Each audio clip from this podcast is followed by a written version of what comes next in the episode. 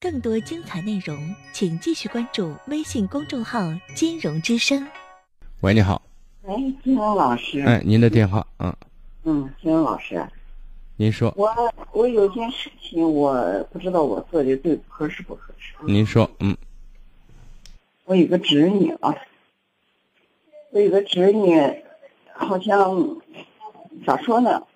我把她以前的表现给你说一下啊。我原来在到她家去的时候，这两三年前了，我到她家去的时候，她总是带搭不理那个样。完了，有时候吧，嗯，看着你好像就置之不理。我是她大姑，我的侄女啊。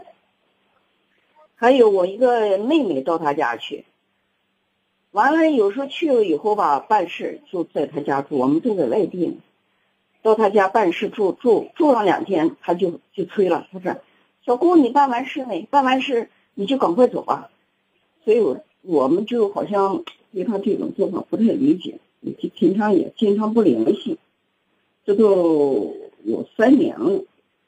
这会儿他突然打电话来，意思要上我这儿来玩儿，我心里就不舒服，我就拒绝了。嗯，你你你觉得我这个做法是不是有点？他要到你这儿来干嘛？您拒绝了，他想玩一玩儿，哦，我不太因为我心里不舒服这些事。呃，我理解，但是这件事情我觉得有一点点过，知道吗？嗯因为毕竟是您亲戚，您侄女儿，对不对？有一句话叫不看僧面看佛面对，啊，嗯嗯，再说他来玩儿也是小待几天，这是其一。第二个呢，您刚才谈到您侄女这个表现呢，其实说白了就是家教问题对，啊。他今年都三十将近四十岁了呀。那不管他多大了，这是家庭教育的问题，知道吗？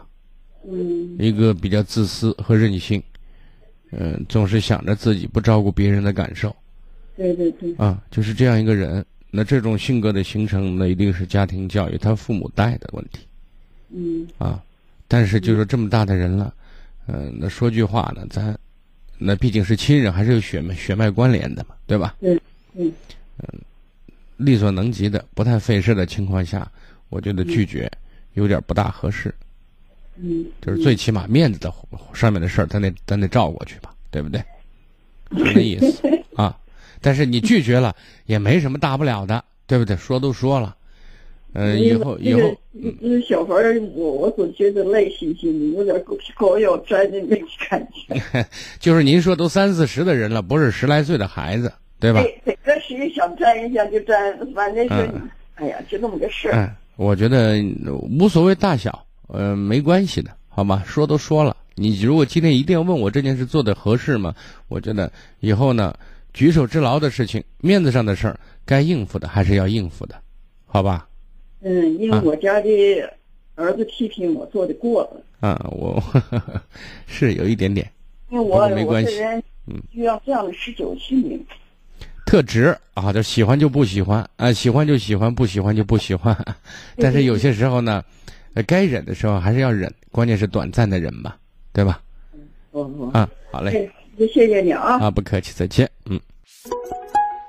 更多精彩内容，请继续关注微信公众号“金融之声”。